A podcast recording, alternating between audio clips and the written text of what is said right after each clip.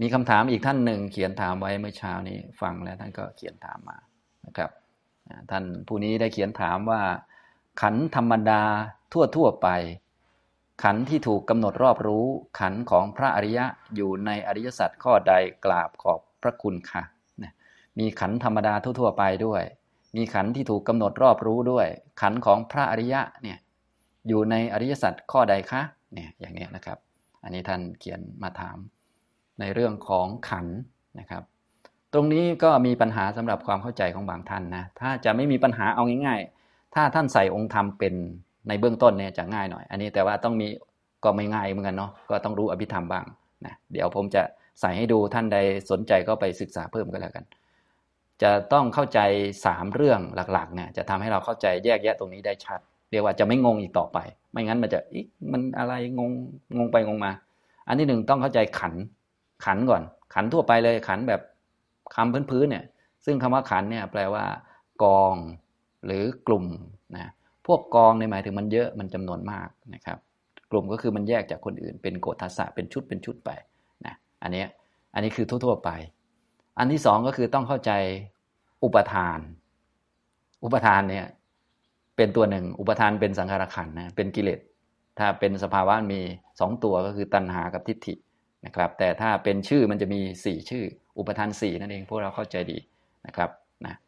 อีกอันหนึ่งก็คืออุปทานขันนะขันห้ากับอุปทานขันห้านี่หลายท่านก็งงงงงงนะแล้วทีนี้บางท่านไปเอาสมมุติมามาเกี่ยวด้วย ก็คือขันของพระอรหันต์อันนี้มันเริ่มปนแล้วเวลาเราพูดเรื่องขันจะต้องไม่พูดเรื่องขันของใคร ไม่ใช่ขันปุถุชน ขันของพระอรหันต์ไม่เกี่ยว เพราะว่าปุถุชนพระอรหันต์เนี่ยมันเป็นสมมุติเห็นไหมต้องตัดออกมาก่อนนะให้เราเข้าใจ ขันธรรมดาเลย เพียวๆ อุปทาน แล้วก็อุปทานขันให้มันชัดๆก่อนนะพอเข้าใจชัดเรียบร้อยใส่องค์ธรรมอะไรเรียบร้อย ทีนี้เราจะพูดสมมุติยังไงก็ตามสบายตามสะดวกนะขันของพระอรหันต์มันมันมัน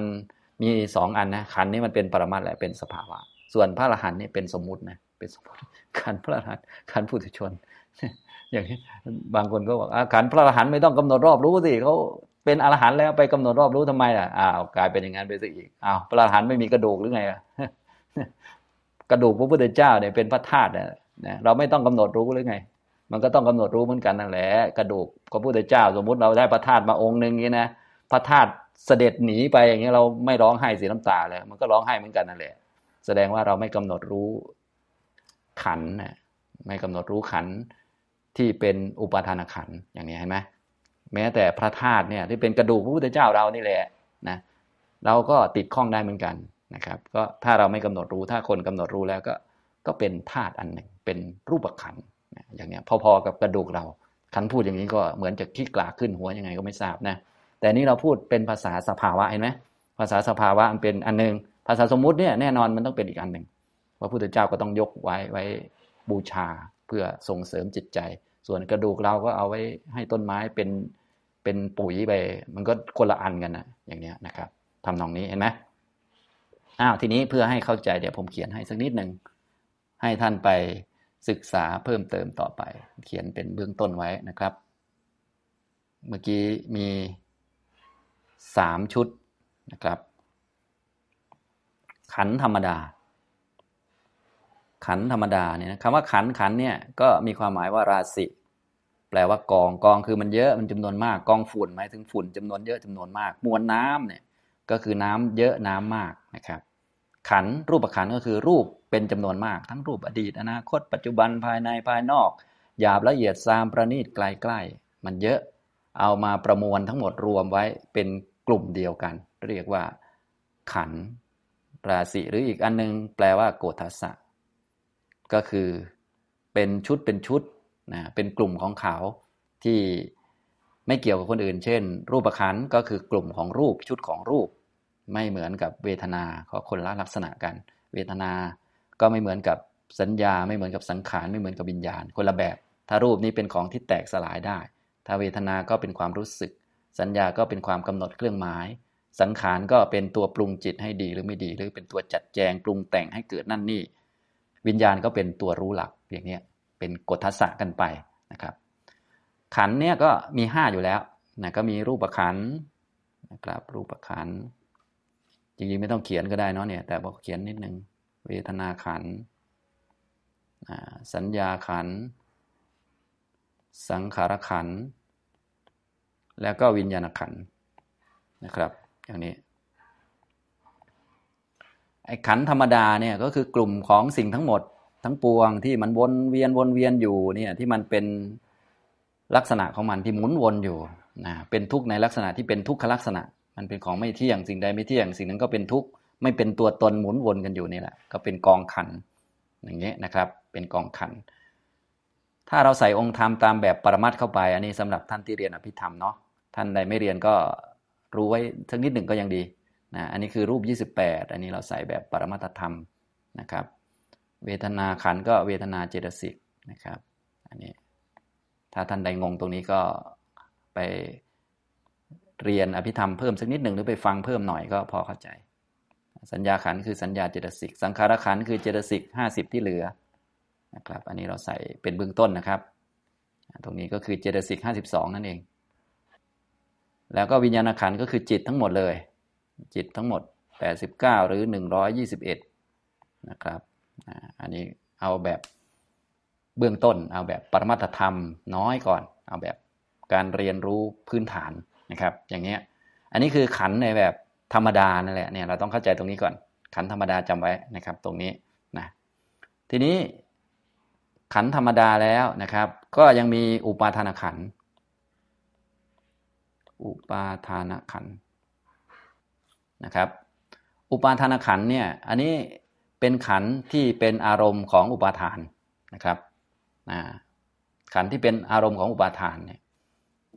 ตัวนี้จะเป็นทุกขสัตว์นะครับ ตัวนี้ตัวอุปาทานขันห้าเนี่ยมันจะเป็นทุกขสัตว์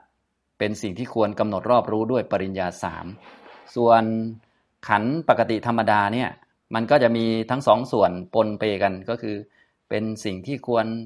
กำหนดรอบรู้ก็มีสิ่งที่เป็นขันธรรมดาที่ควรรู้จักว่า เออ มันเป็นของมีอยู่จริง เป็นของไม่เที่ยง เป็นทุกข์ไม่ใช่ตัวตน แต่ว่าไม่ต้องไปกำหนดรอบรู้ด้วยปริญญาสามมันหรอก ไม่ต้องไปท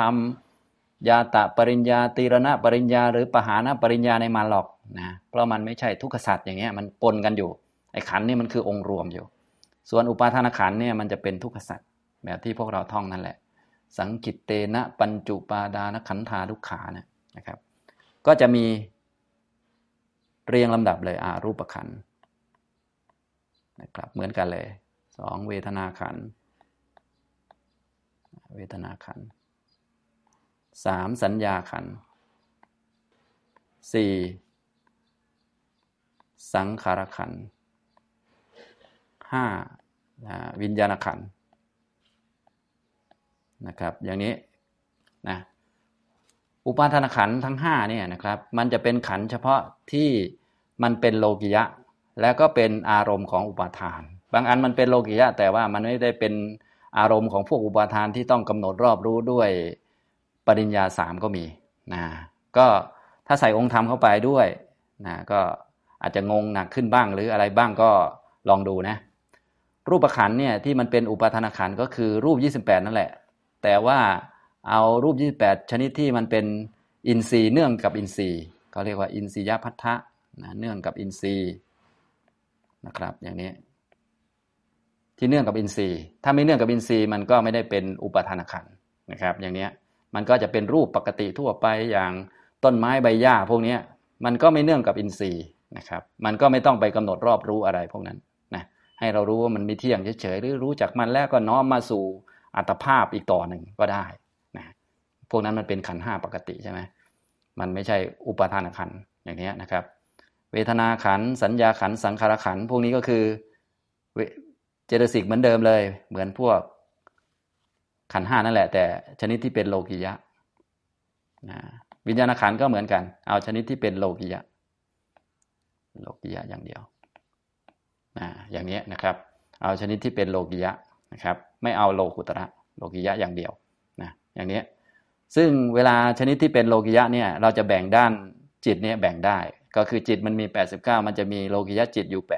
81นะส่วนอีก8นะมรรคสี่ผลสี่เนี่ยมันจะเป็นขันอยู่ เป็นวิญญาณขันเหมือนกัน แต่ว่ามันเป็นโลกุตระ ก็เลยเป็นแค่เรียกว่า เป็นส่วนที่ไม่ได้เป็นอารมณ์ของอุปาทาน พวกนั้นก็ไม่ต้องเอามากำหนดรอบรู้ เอากำหนดรอบรู้ เฉพาะ 81เนี่ยอย่างนี้นะครับ ถ้าจะเข้าใจตรงนี้ได้ชัดนะ เราใส่องค์ธรรมของอริยสัจสี่เข้าไป ก็จะสะดวกขึ้นนะตรงนี้ อริยสัจสี่เข้าไปหนึ่งทุกขสัจก็เขียนย่อๆนะครับ จริงๆเขียนเป็นทุกขะอริยสัจนะอันนี้เขียนทุกขสัจย่อๆอันนี้ก็คือโลกิยจิต81เห็นไหมเนี่ยใส่องค์ธรรมเข้าไป ก็จะเป็นโลกิยจิตแหละนะครับ ตรงนี้ก็คือเป็นสิ่งที่ควรกำหนดรอบรู้ ยกเว้นมรรคจิตผลจิตเห็นไหมยกเว้นมรรคจิตผลจิตนะครับ อันนี้เจตสิกห้าสิบเอ็ดเอาเจตสิกที่เกิดกับโลกิยจิตเท่านั้นก็คือเป็นพวกโลกิยะอย่างเดียวนะครับพวกเจตสิกที่ไปเกิดกับโลกุตระก็ไม่เอา แล้วก็รูป 28 เอาเฉพาะรูปที่เป็นอินทรีย์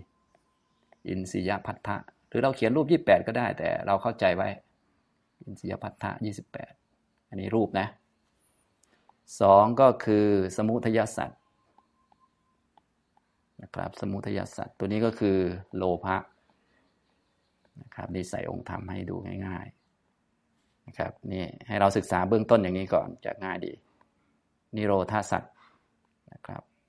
ก็คือนิพพานสี่คือมรรคสัตว์มรรคสัตว์นี้ก็คือเจตสิกที่เป็นองค์มรรค ขียนเป็นภาษาหนังสือมรรคังคะเจตสิกนะครับแปดในมรรคจิตสี่นะครับในมรรคจิตสี่เท่านั้นนะไม่เอาที่อื่นนะครับเพราะว่าเดี๋ยวที่อื่นมันก็จะไปซ้ำกับพวกนี้อยู่ แต่ว่ามันคนละที่อยู่แล้วนะครับ ถ้าเป็นชุดนี้เขาจะเอาเฉพาะพวกโลกิยะอย่างเดียวในชุดนี้ ชุดนี้ก็คือโลกิยะอย่างเดียว ก็คือไปเกิดกับจิตอย่างนี้โลกุตระไม่เอานะครับ นี่คืออริยสัจสี่ส่วนพวกนอกนั้นก็ไม่อยู่เนื่องกับพวกอริยสัจฉะนั้นตัวที่ควรกำหนดรอบรู้คือตัวนี้นะครับเนี่ยที่ท่านถามเมื่อกี้นะที่ควรกำหนดรอบรู้คือทุกขสัจนะครับเนี่ยตัวนี้ควรกำหนดรอบรู้ก็คือ โลกิยจิต 81 เจตสิก51นะครับที่เกิดกับโลกิยจิตนี่แหละ แล้วก็อินทรียพัทธรูป 28นะอย่างนี้นะครับก็คือตัวที่ควรกำหนดรอบรู้ด้วยปริญญาสามนะครับนะ ส่วนตัวอุปทานเนี่ยมันจะเป็นสภาวะสองตัว อุปทานสี่อุปทาน อุปทานนี้มันเป็นสังขารขันอย่างเดียว อุปทานสี่หนึ่งกามุปาทาน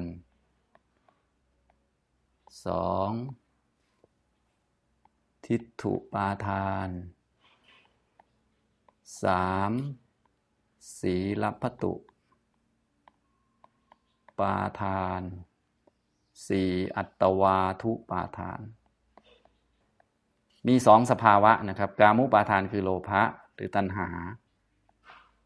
ส่วนทิฏฐุปาทาน สีลุปตุปาทาน อัตวาทุปาทานคือทิฏฐินี่อย่างนี้นะครับอ่าเนี่ยให้ทุกท่านจำองค์ธรรมแบบนี้ไว้เป็นพื้นฐานแล้วก็นำไปวิเคราะห์ต่อไปนะครับ อย่างนี้นะ อันนี้เห็นไหมเอาสภาวะมาพูดนะครับ ขันห้าเป็นอย่างนี้นะครับอุปทานขันห้าเป็นอย่างนี้ อริยสัจสี่ตัวที่ควรกำหนดรอบรู้คือทุกขสัจคือโลกิยะจิต 81เจตสิก51 แล้วก็อินทรียพัทธรูป 28นะครับพวกนี้ก็คือตัวที่ควรกำหนดรอบรู้นะอันนี้อ่าทีนี้ลองมาดูคำถามของท่านว่า ทุกท่านเข้าใจได้ดีไหมขันธรรมดาทั่ว ๆ ไปเป็นยังไง รู้แล้วเนาะ ขันที่ถูกกำหนดรอบรู้เป็นยังไง ตัวนี้ก็คือ ขันที่เป็นทุกขสัตว์นั่นแหละ อุปาทานขันห้าเนี่ย ขันของพระอริยะ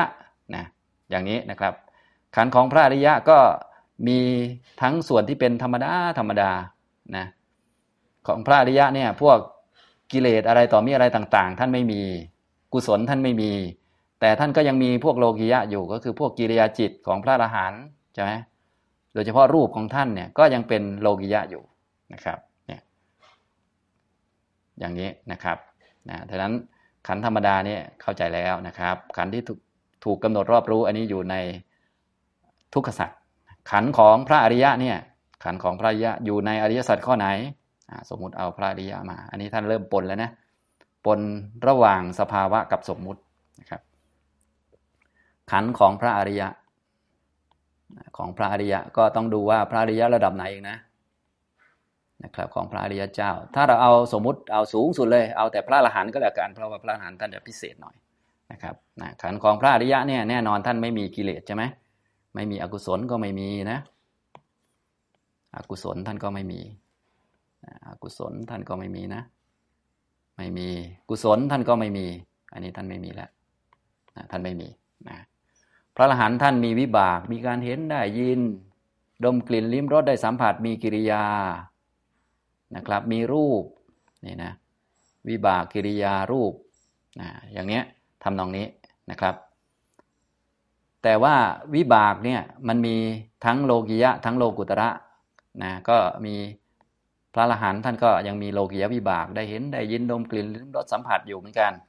ถ้าเป็นโลกุตระวิบากก็มรรคสี ผลสี่นะไม่ใช่มรรคสีผลสี่ก็ไม่ต้องเอา กิริยาก็เป็นโลกิยะ รูปก็เป็นโลกิยะเนี่ยอย่างนี้นะครับนะถ้าเป็นโลกุตระมีอะไรบ้าง โลกุตระโลกุตระคงรู้แล้วเนาะโลกุตระก็คือมรรคสีผลสี่นิพพาน อันนี้ไม่เกี่ยวกับเขาหรอกตัวนี้นะไม่เกี่ยวกับการต้องมากำหนดรอบรู้นะครับเนี่ยฉะนั้นขันของพระอริยะเนี่ยท่านแน่นอนท่านไม่มีอกุศลไม่มีกุศล แต่ท่านมีโลกิยวิบาก มีกิริยาและมีรูปนะครับ แล้วขันของพระอริยเจ้า เช่นขันของพระอรหันต์นี่ควรกำหนดรอบรู้ไหมก็ส่วนที่ควรกำหนดรอบรู้ก็คืออันนี้แหละ วิบากกิริยารูป แต่ไม่ใช่ให้ท่านมากำหนดรอบรู้นะ ท่านไม่ต้องมีกิจแล้ว ส่วนพวกเราเนี่ยต้องทำนะครับทำไมต้องทำเพราะว่าเวลาปฏิบัติเนี่ยต้องกำหนดทั้งขันภายในทั้งขันภายนอก ขันไหนที่เรายังมีอุปทานอยู่นั่นแหละ ต้องกำหนดอันนั้นนะครับ อย่างนี้นะกำหนดภายในภายในคือตัวเอง ภายนอกคือผู้อื่น อย่างเช่น เราติดข้องพระอรหันต์สมมุติว่ามีหลวงพ่อองค์หนึ่งซึ่งสมมุติว่าท่านเป็นอรหันต์จริง ๆ เลย สมมุติเลยนะท่านเป็นอรหันต์จริง ๆ อย่างนี้นะ เราก็รักท่านไปกราบท่านไปกราบท่านบ่อยๆก็เรียกว่าชอบท่านนะท่านดีเนี่ยเป็นพระอรหันต์เราก็ได้บุญเยอะด้วย พอท่านเจ็บป่วยขึ้นมาเราก็ตกใจเหมือนกันนะทีนี้เห็นไหมเนี่ยก็คือเราไม่กำหนดรอบรู้ขันของท่าน ซึ่งร่างกายของพระอรหันต์ก็ป่วยเป็นเหมือนกันเหมือนกับปุถุชนเลย อย่างนี้เป็นต้นก็ว่ารูปขันของท่านก็เป็นโลกิยะ เป็นสิ่งที่ควรกำหนดรอบรู้เขาเรียกว่าขันผลคนอื่นนะเราก็ต้องกำหนดรอบรู้ว่าอ๋อนี่เป็นทุกข์สัตว์เป็นสิ่งที่ควรละ ไม่ใช่ไปละทุกนะ ละความติดเพลินพอใจในขัน ผมเลยพูดถึงสูงสูงสุดเลยก็คือ แม้กระทั่งพระธาตุกระดูกของพระพุทธเจ้าเนี่ยถ้าว่าโดยสภาวะก็เป็นรูปขันสมมุติเราได้กระดูกพระพุทธเจ้ามาก็คือได้พระธาตุนะเราก็ต้องเอาไว้บูชาถูกแล้วปกติเลย แต่ว่าเราบูชาเนี่ยเรานึกเรียกว่าทะลุพระธาตุไปเป็นคุณของผู้ที่เป็นเจ้าของกระดูกเนี่ย ก็คือคุณของพระพุทธเจ้า มีอรหังสัมมาสัมพุทโธเป็นต้นนะนะนั่นแหละอย่างนี้ทำนองนี้นะครับเราก็ไหว้พระธาตุกราบพระธาตุจิตก็เป็นกุศลไป ได้บุญได้อะไรต่างๆ นึกถึงคุณก็เป็นกรรมฐานไป ทีนี้ถ้าติดข้องขึ้นมาซึ่งแน่นอน เรามีพระธาตุเราก็คงติดข้องนะวันหนึ่งพระธาตุเสด็จหนีไป หรือหายไปทำหล่นนะก็เราก็ทำหล่นได้นะพระธาตุเนี่ยนะครับ ของมันหายได้นะนะครับ มันมีได้ หรือท่านอาจจะเห็นว่าที่อื่นดีกว่า หรืออะไรมีผู้บูชาเยอะกว่า ท่านเสด็จหนีไปก็เป็นได้เหมือนกันไปไปได้หมดนะเสด็จหนีหมายถึงเทวดามาเอาไปนะอย่างนี้นะครับ อย่างนี้ก็เป็นไงล่ะทีนี้เราก็ตกใจเห็นไหมล่ะเนี่ยเราก็เลยต้องกำหนดรอบรู้ เพราะว่ากระดูกเนี่ยหรือพระธาตุก็เป็นโลกิยะเช่นกัน เป็นรูปนั่นเองเป็นขันคนอื่นอย่างนี้นะครับทำตรงนี้เห็นไหม ฉะนั้นขันของพระอรหันต์เนี่ยที่ควรกำหนดรอบรู้ก็มี ไม่ควรกำหนดรอบรู้ก็มี มันก็ต้องแยกแยะไหมต้องแยกแยะกันนะแต่ว่าอย่างที่ผมกล่าว เวลาพูดธรรมะเนี่ยเวลาจะพูดอะไรมันก็ต้องเอาสภาวะก่อนอย่าเพิ่งเอาสมมุติมามาใส่ เพราะพระอรหันต์พระอริยเจ้า คนปุถุชนเป็นสมมุติมาใส่เข้าไปแล้วไง เราต้องเข้าใจสภาวะให้เข้าใจตรงกันเรียบร้อยก่อนพอเข้าใจเรียบร้อยแล้วเอาละทีนี้ เราค่อยเอาสมมุติมาใส่เข้าไปเพื่อ ทำความเข้าใจในรายละเอียดปลีกย่อยประเด็นนั้นประเด็นนี้นะทำนองนี้นะครับนะฉะนั้นถ้าเป็นเรื่องเกี่ยวกับการปฏิบัตินะก็แนะนำให้ทุกท่านกำหนดจดจำเรื่องขององค์ธรรมของอริยสัจเอาไว้เนี่ยที่ควรกำหนดรอบรู้คือทุกขสัจเนี่ยตัวนี้ควรกำหนดรอบรู้เป็นพวกโลกิยะทั้งหมดนะครับนะทีนี้อยากรู้ว่ามีอะไรบ้างก็ไปขยายเนาะตัวนี้ไปขยายเอานะพวกนี้ควร กำหนดรอบรู้ด้วยปริญญาสามนะครับยาตะปริญญา ตีรณะปริญญา ปหานะปริญญานะครับ อย่างนี้นะอันนี้ทีนี้ถ้าอยากจะรู้ว่ามีอะไรบ้างตรงนี้ก็ไปกระจายออกไปนะครับอันนี้นะนี่ตอบคำถามของท่านที่สองนะครับ